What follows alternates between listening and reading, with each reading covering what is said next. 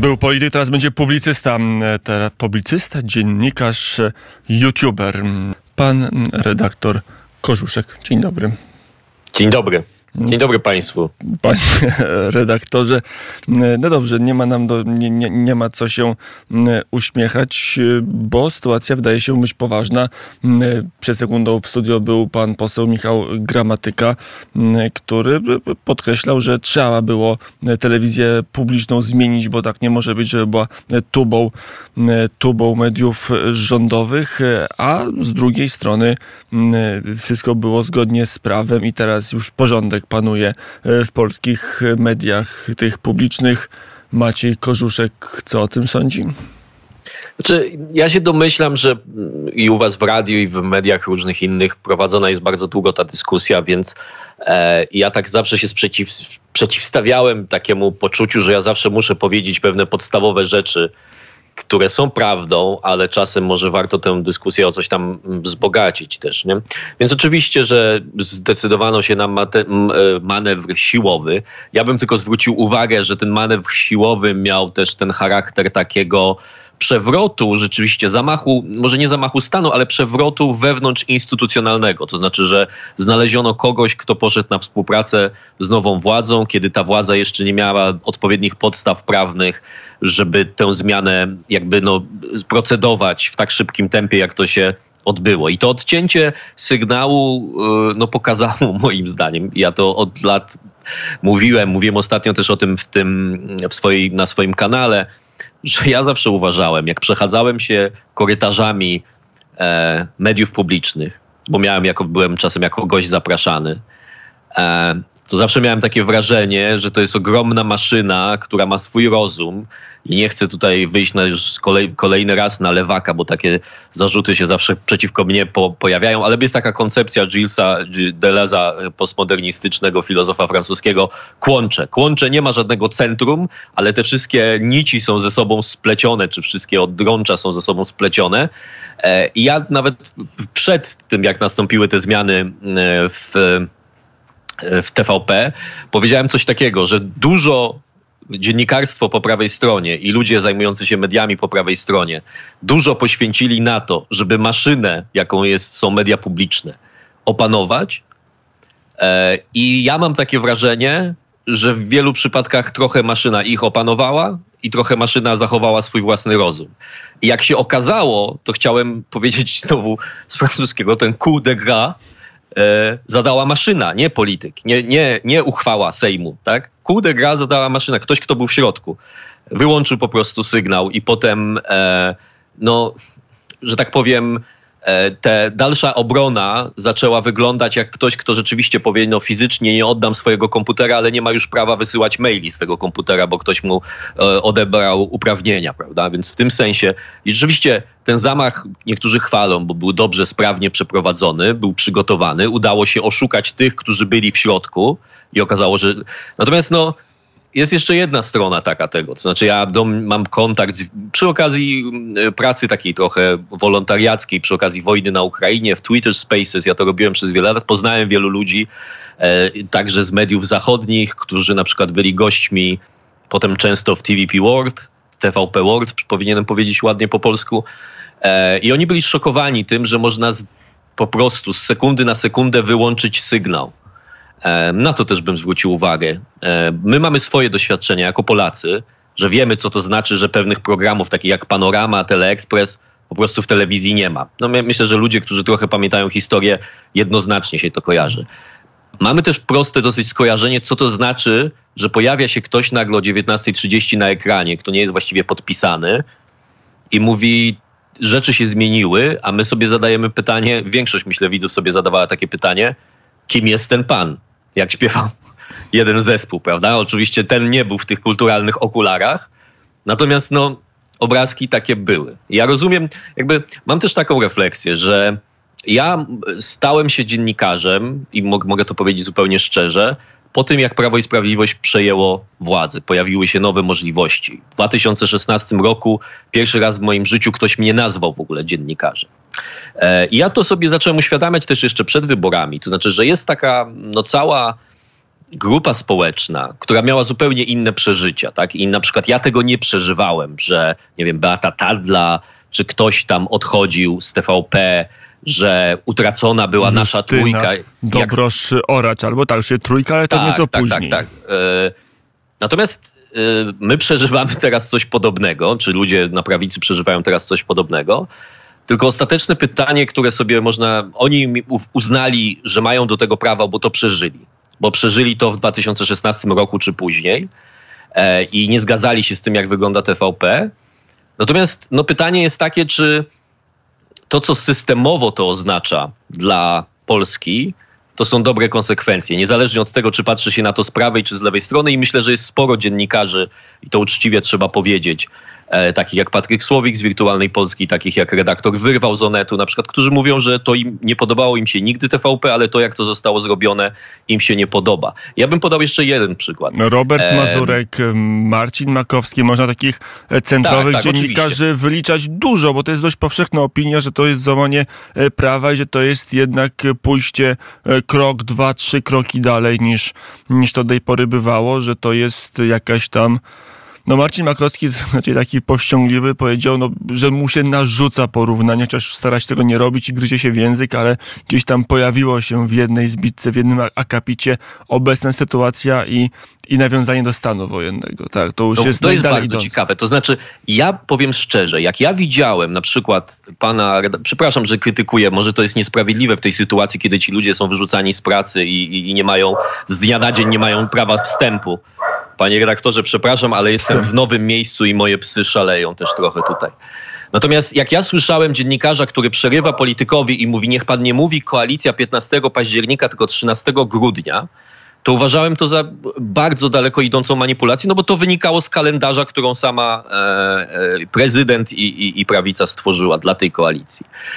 Natomiast jakby niezależnie od tego, no to, że obrazki rzeczywiście trochę, to znaczy ja mam wrażenie, przepraszam, i, i, i ktoś może się ze mną nie zgodzić, ale ja mam wrażenie, że widzieliśmy obrazki. Patryk Słowik twierdzi, ja, trudno mi powiedzieć, czy, trudno mi przewidzieć tę ścieżkę, ale że na przykład odwołanie Krzysztofa Czabańskiego z Rady Mediów Narodowych i uzyskanie przez nową władzę większości tam byłoby taką ścieżką trochę bardziej e, no, realnie tak. ten Możliwą, tak jak... ile, bo można chyba odwołać dość łatwo e, prezesa czy przewodniczącego Rady Mediów Narodowych. Z jakiegoś powodu ta ekipa uznała, że musi iść tak. na taki wariant. E, czyli zdecydowano się na wariant, który symbolicznie bardzo był podobny do stanu wojennego i wydaje mi się, że zrobiono to celowo po to, żeby pokazać swoim wyborcom, pokazać tym, którzy mają bardzo daleko idące oczekiwania, tym, którzy jak Krystyna Janda, ale ja, ja nie chcę już Krystyny Jandy, żeby nie robić z tego humoreski tutaj, bo to jest jednak humoreska do pewnego stopnia, ale ci, którzy czuli, że przez 8 lat nie mogli oddychać, żeby oni dostali jakiś triumf, prawda? Jakiś triumf, na to czekaliśmy i to właśnie miało się wydarzyć. Tak? Natomiast no, ja bym zawsze, nie wiem czy dla takich ludzi ja w ogóle jestem wiarygodny, ale zawsze mówiłbym coś takiego. To znaczy, że okazuje się ostatecznie, że dyskusja o prawie dyskusja o tym, kto jest prawdziwym dziennikarzem, chociaż ja uważam, że są różnice po obydwu stronach między dziennikarzami, którzy starają się wykonywać swój zawód porządnie i takimi, którzy się zupełnie tym nie przejmują. I część z nich, e, część z takich dziennikarzy odejdzie z TVP, a część z takich dziennikarzy, którzy się zupełnie tym nie przejmują, trafi do TVP, więc proszę się nie oszukiwać. Natomiast ostateczna konsekwencja jest taka, czy jeżeli za każdym razem okazuje się, że dyskusje o tym, co jest konstytucyjne, co jest demokratyczne, co jest prawem, co jest prawdziwym dziennikarstwem, sprowadzają się zawsze do tego, że rację ma ten, kto ma władzę, to czy my jesteśmy rzeczywiście republiką praworządną, czy jesteśmy republiką bananową. Tak? Michael Lind w swojej książce takiej z 2020 roku, to taki amerykański filozof i bardzo, no taka niekonwencjonalna postać, bym powiedział, bardzo ciekawa. The New Class War się nazywa ta książka. Pisał o tym, że on się boi czegoś takiego w Stanach Zjednoczonych, bo mówi, na przykład w Ameryce Południowej mamy republiki, które są demokracjami i tam jest oligarchia, która działa od zawsze, ma e, wpływy w biznesie, ma kontrolę nad mediami, ale czasem następuje taka erupcja tego resentymentu populistycznego, prawda? I przejmują władzę na jakiś jakiś czas populiści, potem oligarchia od, jakby przegropowuje się na swoich pozycjach i odzyskuje z powrotem tę władzę. Natomiast kluczowe w tej całej analizie jest nie to, kto ma władzę, tylko że ta republika pozostaje republiką bananową, prawda? I mam wrażenie, że jakby być może ta polska demokracja od czasu 89 roku gdzieś dotarła do takiego momentu, którym my musimy sobie powiedzieć, nie będę akceptował tego, że to jest Republika Bananowa, pomimo tego, że akurat w tym przypadku moi wygrali wybory, prawda? E, I, I, nie wiem, no, to, to jest bardzo ciekawe doświadczenie, bo wydaje mi się, że część wyborców, i też y, to była popularność Szymona Hołowni na początku jako marszałka w Sejmie, część wyborców e, oczekiwała, głosujących na trzecią drogę, oczekiwała być może właśnie tego Oczywiście na ile to były realne do spełnienia oczekiwania. Widzieliśmy, jak Szymon Hołownia mówił, że to jest tylko uchwała, z tym się nic nie stanie, nie wyłączymy prądu w TVP, a okazało się, że ci, którzy mają, trzymają, że tak powiem, kierownicę, zrobili no de facto dokładnie to. To znaczy, że nie prąd, a sygnał wyłączono, prąd działał, ale na niewiele tym, którzy zostali w środku, on się e, zdał, prawda? Więc no, no ja, ma, ja mam wrażenie, ja się powiem szczerze jeszcze na koniec jednej rzeczy boję. To znaczy ja mam, miałem wrażenie po wyborach, że na prawicy, z którą ja się jakoś identyfikuję, to przyszedł czas na refleksję. Tak? To znaczy, co, co można zrobić lepiej, e, jak przekonywać do siebie ludzi, e, no bo pewne ważne, strategiczne dla Polski, mam wrażenie, w pewnych ważnych, strategicznych dla polskich rzeczach prawica ma rację. Natomiast e, być może jest to podobny mechanizm, jak zastosowano wobec republikanów w Stanach Zjednoczonych. Wytaczając sprawy sądowe Donaldowi Trumpowi, pozostawiano ich bez alternatywy i ta alternatywa, mm, na którą trzeba się zgodzić i musi się Partia Republikańska zgodzić, to jest nieco szalony Donald Trump. Tak? E, I mam wrażenie, że w Polsce, i to jest moja obawa, to znaczy, że ten czas, który powinien być przedstawiony na refleksję, zostanie przeznaczony na to, że jakby ja to rozumiem, dlaczego ludzie tak uważają i jakby ja w pełni rozumiem źródła tej postawy, bo zostano, e, zosta, zaczęła się brutalna rozprawa i to nie jest czas na ro, rozważania akademickie, wielu tak powie i będzie miało pewnie rację. Natomiast no, z drugiej strony też trzeba powiedzieć, e, czy to nie jest tak, że ktoś za nas kontroluje tę sytuację, że my mówimy, my będziemy walczyć, bo to jest czas walki, a ta walka tak naprawdę jest wszystkim na rękę, chociaż oczywiście trzeba uczciwie powiedzieć, że demokraci, którym się bardzo długo wydawało, że Joe Biden zawsze pokona Donalda Trumpa, więc świetnie, że my kontrolujemy tę sytuację i republikanów skażemy na to, że muszą wybrać Donalda Trumpa w prawyborach, ostatecznie może się okazać, że ta, ta strategia się no, zwróci przeciwko nim, tak? No bo okazuje się, jest jeszcze jedna rzecz, którą trzeba spełnić, jeżeli ta strategia ma być skuteczna. To znaczy, że ten, który ma, ma być tym, tym zastępnikiem za, za apokalipsę, którą ma reprezentować Trump, no musi też sam nie być apokalipsą, prawda? To znaczy i, i, Amerykanie dzisiaj myślą sobie, no Trump jest szalony, jest szalony i myślę, że wielu, wielu Amerykanów mówi, że miałby problem ze zagłosowaniem na prezydenta, który na przykład będzie skazany prawomocnym wyrokiem Rady Przysięgłych, czyli innych Amerykanów, bo tak działa Rada Przysięgłych, ale z drugiej strony mówią sobie, ale czy jestem w związku z chęcią uchronienia się przed tą apokalipsą, jestem w stanie zaakceptować tak daleko idący kryzys migracyjny, tak słabo prosperującą gospodarkę i politykę zagraniczną, która teoretycznie prowadzona jest zgodnie z podręcznikiem, ale sposób prowadzenia tej polityki, znaczy skuteczność w realizowaniu tych celów jest też, można powiedzieć, pozostawia sobie bardzo wiele do życzenia. Mm, to jeszcze e, pytanie o to, co właśnie powinno zrobić Prawo i Sprawiedliwość. Przeglądam informacje, które spływają. E, patrzę na przykład na TVP Info, e, trzeba powiedzieć, że na TVP Info cały czas utrzymało kontrolę nad mediami społecznościowymi.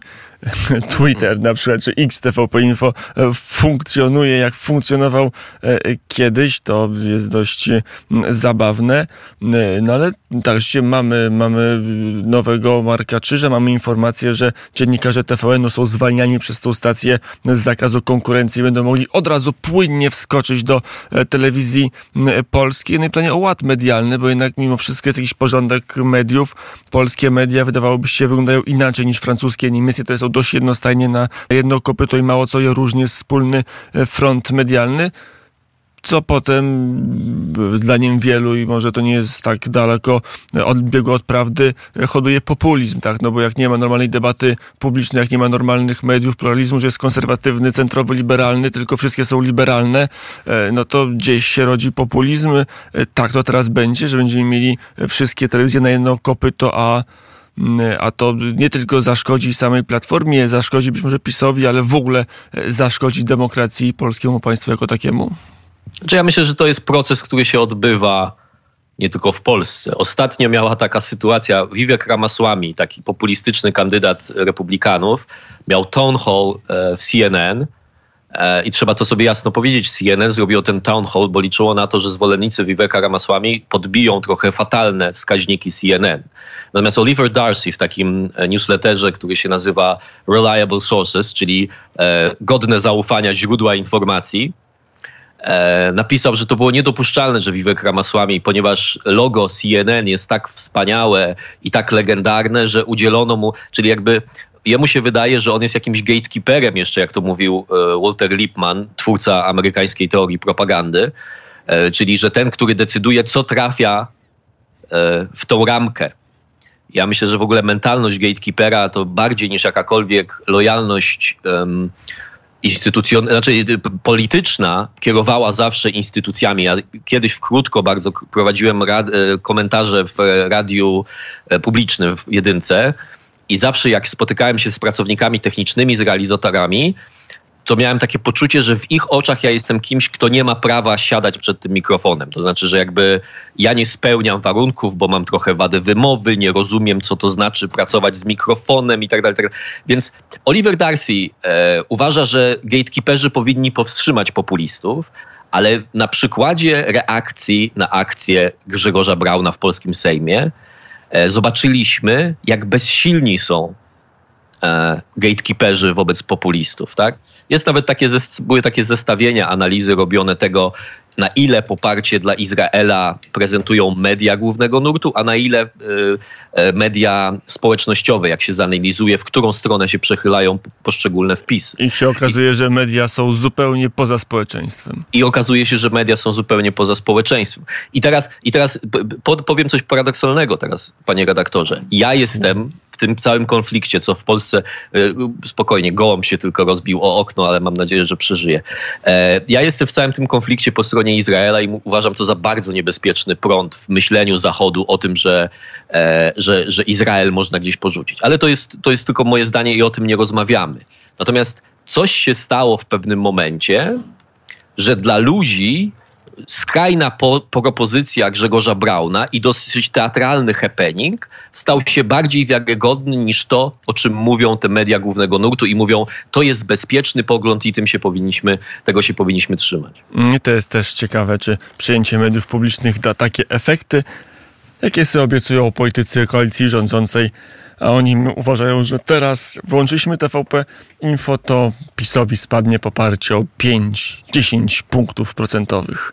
No, obawiam się, że to jest naiwna wiara. Znaczy, no, ja zawsze przypominam rok 2015 i zwycięstwo PiSu w wyborach w sytuacji, kiedy rzeczywiście ja uważam, ja przepraszam, że to powiem, ale uważam, że wtedy mieliśmy też lepsze prawicowe media. Jakościowo. Ilościowo na pewno nie, ale jakościowo lepsze. To też jest bardzo możliwe, oczywiście z wyłączeniem radia wnet.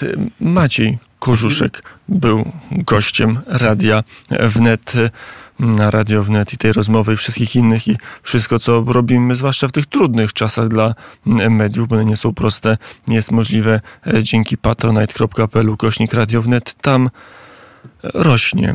To jest miłe. Bardzo Państwu dziękuję. 1515 patronów. To się zmienia z chwili na chwilę, bo taki jest czas i rzeczywiście warto się włączyć w budowanie wolnych, niezależnych mediów. Panie redaktorze, dziękuję bardzo. Dziękuję